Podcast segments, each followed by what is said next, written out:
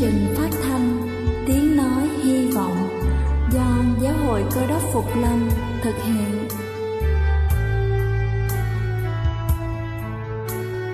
Kính thưa quý vị, Đức Chúa Giêsu trước khi Ngài về trời đã ban cho các môn đệ của Ngài một điều răn mới, đó là họ phải yêu thương nhau như chính tình yêu mà Ngài đã dành cho họ. Quá thật vậy thưa quý vị, tình yêu thương là một món quà vô giá mà Chúa đã ban cho nhân loại và đó cũng là thông điệp mà chúng tôi muốn gửi đến toàn thể quý vị. Nếu quý vị muốn tìm hiểu thêm về chương trình, về niềm tin hoặc muốn nghiên cứu về lời Chúa, xin quý vị gửi thư về chương trình phát thanh Tiếng Nói Hy Vọng, địa chỉ 224 Phan Đăng Lưu, phường 3, quận Phú Nhuận, thành phố Hồ Chí Minh hoặc gửi email cho chúng tôi theo địa chỉ tiếng nói hy vọng amoc@gmail.com. Ngoài ra, quý vị cũng có thể liên lạc với bất kỳ hội thánh cơ đốc Phục Lâm tại địa phương gần nhất. Xin chân thành cảm ơn và kính mời quý vị lắng nghe chương trình hôm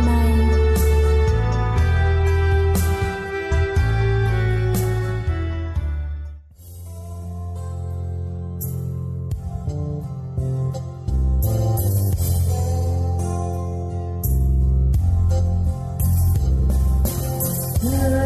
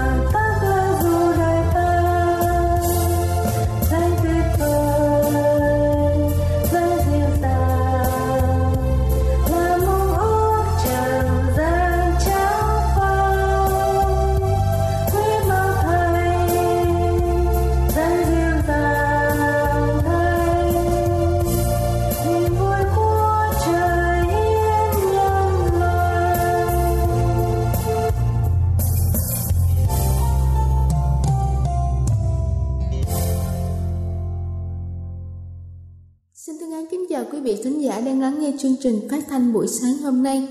Kính thưa quý vị, có rất nhiều đức tính đầu tiên mà các bậc cha mẹ nên dạy con từ khi còn bé. Trong đó, quan trọng hơn hết vẫn là làm thế nào để dạy con biết hiếu thảo với ông bà cha mẹ. Những đứa trẻ có thể không hiểu hết những từ ngữ hay những việc làm để thể hiện sự hiếu thảo. Thế nên các bậc cha mẹ nên dẫn dắt để bé có thể phát triển một cách đúng đắn nhất và hôm nay chúng ta sẽ cùng nhau tìm hiểu những cách dạy con biết hiếu thảo. Đầu tiên đó chính là hãy hiếu thảo với ông bà. Con chỉ có thể học tập hiếu thảo với chúng ta nếu như trẻ thấy chúng ta hiếu thảo với ông bà. Những việc làm rất nhỏ của chúng ta như là hỏi han ông bà, nói với con, mẹ để dành trái cam này để biếu cho ông bà. Như vậy nó sẽ ăn sâu vào tâm hồn của trẻ rất nhanh. Đừng ngạc nhiên khi một ngày nào đó chúng ta thấy con cũng để dành một trái cam và bảo rằng cái này để dành cho mẹ. Ngược lại, thật bất khả thi. Khi chúng ta nỗ lực dạy con hiếu thảo nhưng lại để cho trẻ nhìn thấy chúng ta trả treo nạt nộ ông bà khi có chuyện không vừa ý. Chúng ta bỏ bê ông bà không người chăm sóc. Thứ hai đó chính là thường xuyên kể cho con nghe những câu chuyện cổ tích về lòng hiếu thảo. Khi con còn nhỏ, tâm hồn của con như tờ giấy trắng, mỗi điều mà chúng ta kể có thể ảnh hưởng sâu sắc đến trẻ nếu như chúng ta kể cho con nghe một câu chuyện cổ tích rằng con chim sẻ mẹ thương con chim sẻ con như thế nào, băng mình trong mưa, tìm thức ăn cho những đứa con đang đói như thế nào, thì trẻ sẽ thuộc lòng bài học đó. Mẹ luôn hy sinh cho con, vì vậy con cần phải ngoan ngoãn lễ phép, yêu thương và vâng lời mẹ. Cuối mỗi câu chuyện kể cho con nghe mỗi tối, chúng ta có thể đặt ra những câu hỏi để bé tự trả lời. Thứ ba đó chính là tập cho con thuộc những bài hát, những câu ca dao về tình cảm của bố mẹ và con cái. Cũng tương tự như việc kể chuyện cổ tích, chuyện ngụ ngôn, những bài hát, những câu ca dao như là Con cha như núi Thái Sơn sẽ in sâu trong tâm hồn của con lúc nào mà không hay. Ban đầu bé có thể chỉ đọc thuộc lòng chứ không hiểu ý nghĩa. Nhưng dần dần khi con lớn hơn, chúng ta có thể giải nghĩa cặn kẽ cho con để con biết lòng hiếu thảo của con là quan trọng như thế nào. Thứ tư đó chính là cho bé tận mắt thấy tình mẹ con, không hề khó. Nếu như chúng ta có một đàn gà, hãy chỉ cho con thấy gà mẹ và gà con, gà mẹ che chở cho con như thế nào, dường như nhường thức ăn cho gà con ra sao. Nếu nhà có một con mèo đẻ con, chúng ta có thể cho con xem mèo mẹ đùa giỡn với mèo con và cho con bú khi được thấy và nghe về tình cảm mẹ con thiên liêng từ nhỏ, bé sẽ có xu hướng yêu thương mẹ mình nhiều hơn. Thứ năm đó chính là cụ thể cho con biết về hiếu thảo. Con còn khá nhỏ và tuy rất hay nghe mẹ nhắc tới hiếu thảo, nhưng bé chưa hình thành thật rõ ràng hiếu thảo là gì. Nhưng chúng ta có thể hướng dẫn con bằng cách cụ thể hơn là luôn khen ngợi con khi con làm những việc đó. Ví dụ như khi bố đi làm mệt về chúng ta có thể hướng dẫn con con có thể rót cho bố một ly nước. Và khen bé con hiếu thảo quá, bé sẽ nhớ rằng nên rót nước cho bố khi bố về, nên hỏi han bố khi bố thấy mệt mỏi. Thứ sáu đó chính là trò chơi hiếu thảo với con. Chúng ta có thể đối những câu hỏi và gợi ý cho bé trả lời. Chẳng hạn như, con thương ai nhất? Con thương ba mẹ nhất? Con thương ba mẹ để ở đâu? Con thương ba mẹ để trên đầu? Khi ăn cơm thì ta nên mời ai trước? Con nên mời cha mẹ trước. Hãy khen ngợi con khi có cách trả lời đúng và hay, sửa cho con khi con trả lời chưa được. Cứ như thế, điều này sẽ khiến cho con của chúng ta nhập tâm, lúc nào cũng biết ứng xử đúng với cha mẹ để xứng đáng là những đứa con hiếu thảo. Thứ bảy đó chính là dạy bé chia sẻ việc nhà, đứa trẻ được hướng dẫn những kỹ đứa trẻ được hướng dẫn những kỹ năng làm việc nhà từ sớm sẽ có chủ động chia sẻ việc nhà với bố mẹ hàng ngày đỡ đừng bố mẹ khi bố mẹ mệt Chẳng có gì ngọt ngào hơn khi chúng ta bị ốm và đứa con bé bỏng của chúng ta biết cách bắt cho chúng ta một ly nước cam, vơ gạo nấu cơm. Thay cho chúng ta, hãy hướng dẫn cho con từng chút một. Đừng thương con theo kiểu ôm hết việc nhà để con ngồi chơi. Thứ tám đó chính là đừng nuông chiều con theo hướng cái gì cũng cho con. Những đứa trẻ đòi gì được nấy thường có xu hướng hình thành ông trời con ích kỷ và chỉ biết mọi thứ thỏa mãn cho mình trước chiều con theo cách này là chúng ta đã vô tình làm hư con thay vì thế hãy chừng mực trong việc đáp ứng nhu cầu con trẻ. Không phải vô tình khi ông bà ta có câu gia bừng tri hiếu tử. Nhà nghèo biết con hiếu thảo, những đứa trẻ nhà nghèo thường có điều kiện để học và hành sự hiếu thảo hơn là đứa trẻ con nhà giàu. Tập cho con chừng mực, biết nghĩ đến bố mẹ trước khi nghĩ đến mình, không vội vĩnh một món đồ chơi đắt tiền nếu bố mẹ rất vất vả đi làm. Lớn lên con sẽ hiếu thảo như là chúng ta đã mong muốn. Và cuối cùng đó chính là nói cho con nghe những khó khăn trong gia đình. Nhiều bậc cha mẹ thường giấu con lúc nhà mình khó khăn về kinh tế, nhưng ngược lại các nhà tâm lý học khuyên rằng hãy khéo léo, hé lộ cho con biết những vất vả ấy. Tất nhiên, theo cách thật phù hợp với lứa tuổi của trẻ, không làm cho con quá lo âu. Một đứa trẻ khi biết rằng bố mẹ không đủ tiền mua cho con một chiếc váy, một chiếc áo mới vì nhà mình chỉ còn ít tiền thôi, thì sẽ có xu hướng tiết kiệm hơn, giữ gìn đồ đạc hơn, ít vội vĩnh hơn và mong muốn làm gì đó bù đắp cho bố mẹ. Khi chúng ta giấu con hết những chuyện này vì cho rằng con là con nít, chúng ta sẽ chẳng bao giờ có cơ hội nhìn thấy sự trăn trở rất đáng yêu của con, được thấy một tấm thiệp con vẽ tặng cho mẹ đỡ mệt mỏi, hay là được nghe con nói rằng mai mốt con lớn lên con sẽ kiếm được nhiều tiền để nuôi cha mẹ, con sẽ dẫn cha mẹ đi ăn kem, mua quần áo đẹp cho cha mẹ nữa. Khi con biết nói những câu vụng về ngu nghê như thế, chúng ta nên mừng bởi lẽ một hạt mầm của sự hiếu thảo đã được đức tốt và cắm rễ đâm chồi. Đây là chương trình phát thanh Tiếng Nói Hy Vọng do Giáo hội Cơ đốc Phục Lâm thực hiện. Nếu quý vị muốn tìm hiểu về chương trình hay muốn nghiên cứu thêm về lời Chúa, xin quý vị gửi thư về chương trình phát thanh Tiếng Nói Hy Vọng, địa chỉ 224 Phan Đăng Lưu, phường 3, quận Phú Nhuận, thành phố Hồ Chí Minh hoặc gửi email cho chúng tôi theo địa chỉ tiếng nói hy vọng gmail.com Ngoài ra, quý vị cũng có thể liên lạc với bất kỳ hội thánh cơ đốc Phục Lâm tại địa phương gần nhất. Xin chân thành cảm ơn và kính mời quý vị tiếp tục lắng nghe chương trình hôm nay.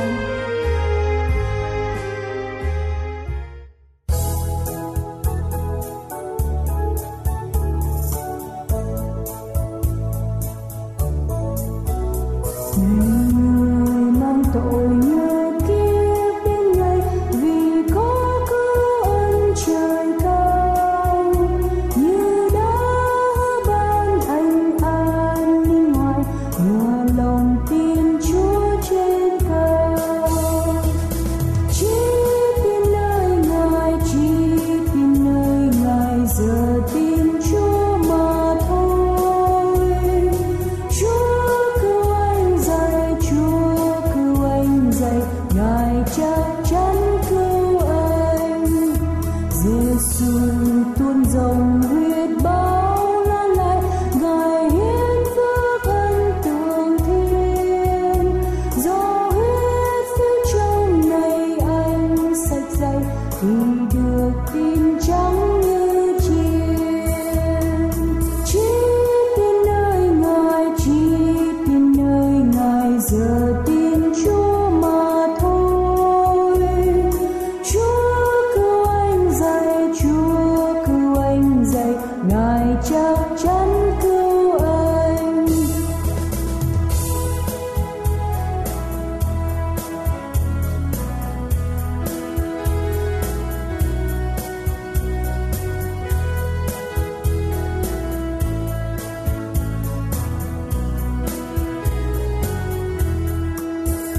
Jesus, là đường đi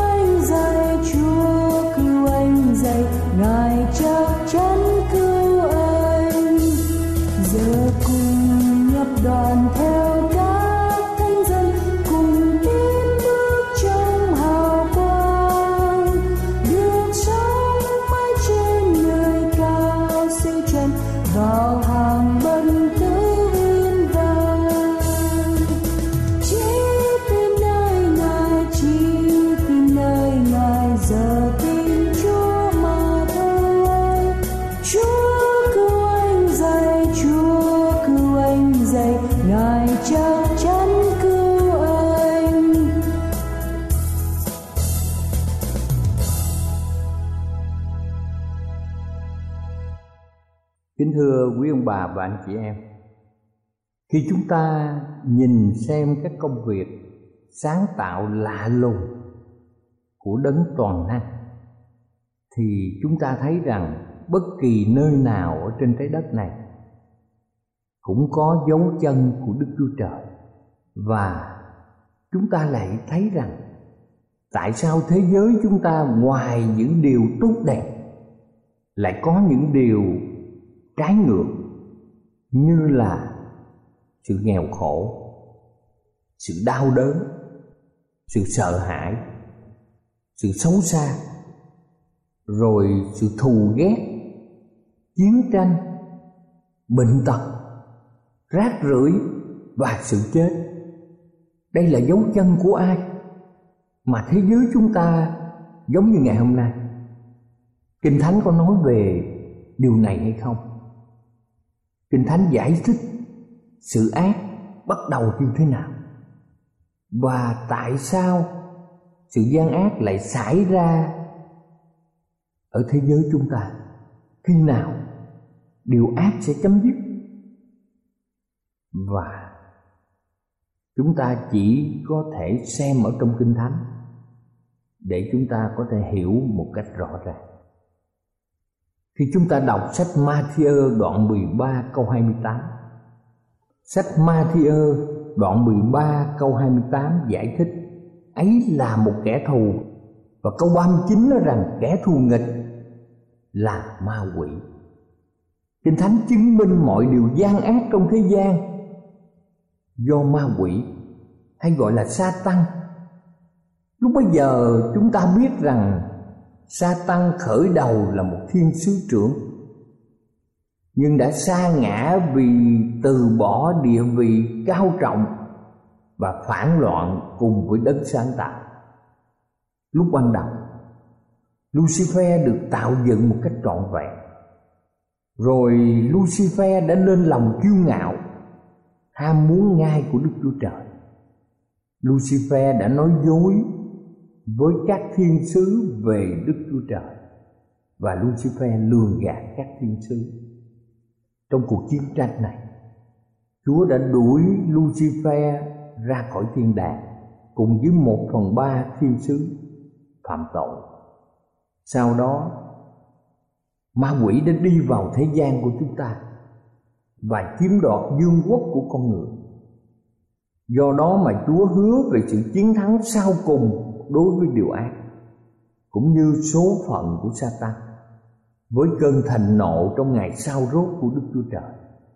Kính thưa quý ông bà chị em, điều mà chúng ta suy nghĩ tại sao một thiên sứ trọn vẹn lại có thể trở thành ma quỷ được? Lucifer đã trở thành ma quỷ vì đã dùng sự tự do lựa chọn một cách sai lầm. Không ai đứng ngoài để cám dỗ Lucifer. Satan tự cám dỗ lấy mình. Lucifer được Đức Chúa Trời và mọi thiên sứ tôn trọng, yêu mến luôn luôn được khuyến khích làm điều lành và không có lý do bào chữa nào cho sự phạm tội, nhưng Lucifer đã tự ý không yêu mến Đức Chúa Trời nữa chỉ yêu lấy chính bản thân mình và dần dần với những ý nghĩ ích kỷ, những sự tái diễn các hành động ích kỷ cuối cùng đến chỗ ham mê bản ngã của mình và cuộc sống của Lucifer. Thay vì đặt trọng tâm vào Đức Chúa Trời, đã đi đến một chiều hướng nhỏ hẹp, đó là nghĩ về cái tôi của mình. Sau khi suy nghĩ về những điều ích kỷ liên tiếp như vậy, chúng ta biết rằng Lucifer, một thiên sứ trưởng một loài thọ tạo thượng đẳng đã tự hạ mình trở thành ma quỷ và sa tăng. Kính thưa quý ông bà chị em, chúng ta biết rằng đức chúa trời không muốn có những thiên sứ giống như những người mái, mà ngài muốn họ có sự suy nghĩ. Ngài muốn các vật thọ tạo tự ý xuất phát từ tấm lòng mà yêu mến đức chúa trời. Nghĩa là các loài thọ tạo được quyền tự do lựa chọn. Và câu hỏi chúng ta suy nghĩ rằng tại sao Đức Chúa Trời đã không tiêu diệt sa tăng ngay từ lúc mà sa tăng bắt đầu phạm tội? Nếu ngài tiêu diệt sa tăng ngay từ lúc tội lỗi còn ở trong trứng nước thì chắc chắn các thiên sứ ở trên thiên đàng sẽ hiểu lầm. Vào giai đoạn sơ khởi này, lúc mà tội lỗi của lucifer bắt đầu hình thành, thì không có lời giải thích nào về tội lỗi và hậu quả tội lỗi. Có thể làm vừa lòng các thiên sứ ở trên trời. Các thiên sứ đều yêu mến và tin cậy vào lucifer, một thiên sứ trưởng. Nếu lucifer bị biến mất một cách thinh linh và không có lời giải thích, thì sẽ làm cho các thiên sứ ở trên thiên đàng hoang mang, nghi ngờ và hoảng hốt. Các thiên sứ sẽ nêu lên một câu hỏi quan trọng, rồi sẽ đến lượt ai trong chúng ta biến mất mà không có lời giải thích. Đức chúa trời có thể hủy diệt một kẻ phản loạn, nhưng lại làm gia tăng cái tinh thần bất mãn và không tin cậy lan tràn trên các thiên sứ vì vậy, ngài đã chọn giải pháp khôn ngoan hơn, nghĩa là cho phép tội lỗi tự nó có thời giờ để gia tăng như một hạt giống và tự tội lỗi gây ra những hậu quả tai ác mà mọi người chứng kiến. Lucifer sẽ bị phơi bày bản chất thật sự và chúng ta thấy các thiên sứ sẽ tự lên án với gia tăng và các thiên sứ phạm tội. Chúng ta có thể hoàn toàn tin chắc một điều quan trọng trong ngày phán xét sau cùng. Khi Satan tăng bị quăng vào hồ lửa, thì cả vũ trụ sẽ ở trong một trạng thái khác hẳn so với lúc ban đầu. Như vậy, tội lỗi là một kẻ xa lạ ngụy trang, một sự màu nhiệm đen tối mà không thể dò xét được kính thưa quý ông bà chị em, mọi nghi vấn về tình yêu, sự công bình của đức chúa trời sẽ được trả lời đầy đủ. Mọi sự tố cáo sai lầm của sa tăng sẽ được thỏa đáp một cách rõ ràng. Mọi mãi mai nghi ngờ sẽ tan biến.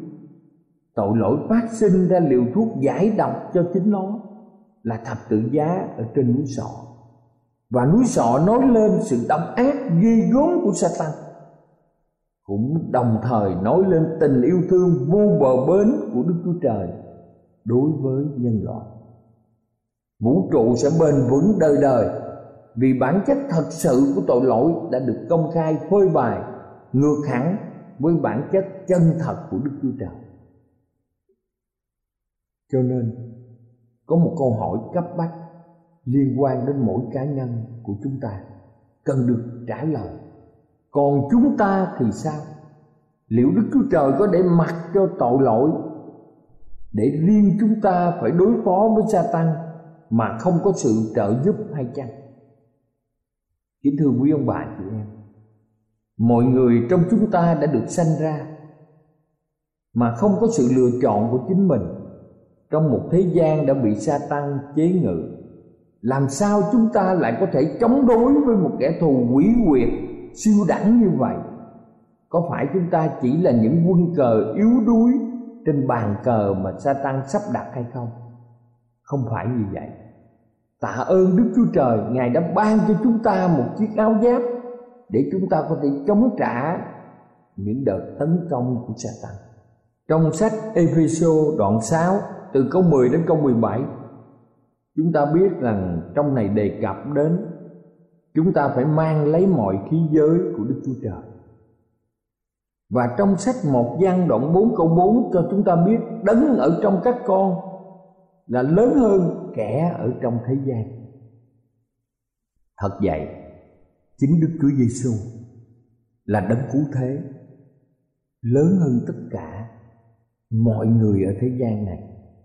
Kính thưa quý ông bà chị em, do đó, sự lo lắng sâu xa nhất của chúng ta là chúng ta có mang khí giới của đức chúa trời hay không chúng ta có biết sử dụng triệt để sự ban cho của đức chúa trời hay không không có một cơ đốc nhân nào đã viết một cách tích cực và khôn ngoan hơn về vấn đề chiến thắng của cá nhân chúng ta đối với Satan như bà Ellen White trong quyển Nguyện ước thời đại.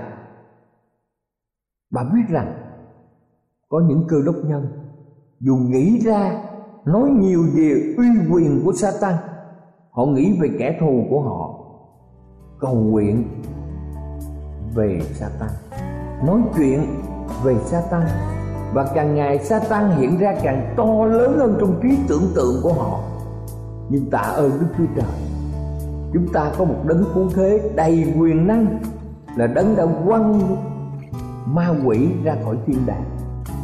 Satan hài lòng khi chúng ta đề cao uy quyền của nó. Tại sao chúng ta không nói chuyện về Đức Chúa Giêsu? Tại sao chúng ta không đề cao uy quyền của Chúa và tình thương của Ngài? Kính thưa quý vị, cho nên tôi kêu gọi tất cả chúng ta phải đọc Kinh Thánh, phải học bài học sa bát mỗi ngày, phải cầu nguyện với Chúa, phải chia sẻ lẽ thật của Chúa cho người nhà của mình và bạn hữu của chúng ta. Chúng ta phải nói chuyện với mọi người về Đức Chúa Giêsu về quy quyền của Chúa và tình yêu thương của Ngài đối với nhân loại. Trong Khải quyền đoạn 22 câu 11 viết rằng Sách Khải quyền đoạn 22 câu 11 Chúng ta đã thắng bởi quyết chiên con và bởi lời làm chứng của mình. Thật vậy, nhờ Đức Chúa Giêsu mà chúng ta được chiến thắng ma quỷ bởi huyết chiên con và bởi lời làm chứng của mình cầu Chúa ban phước và gìn giữ như bạn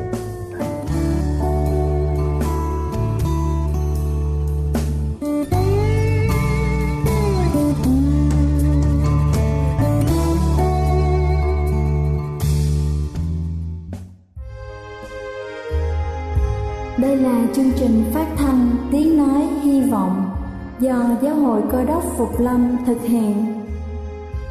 Nếu quý vị muốn tìm hiểu về chương trình hay muốn nghiên cứu thêm về lời Chúa, xin mời quý vị gửi thư về chương trình phát thanh tiếng nói hy vọng địa chỉ 224 Phan Đăng Lưu, phường 3, quận Phú Nhuận, thành phố Hồ Chí Minh hoặc gửi email cho chúng tôi theo địa chỉ tiếng nói hy vọng amos@gmail.com Ngoài ra, quý vị cũng có thể liên lạc với bất kỳ hội thánh cơ đốc Phục Lâm tại địa phương gần nhất.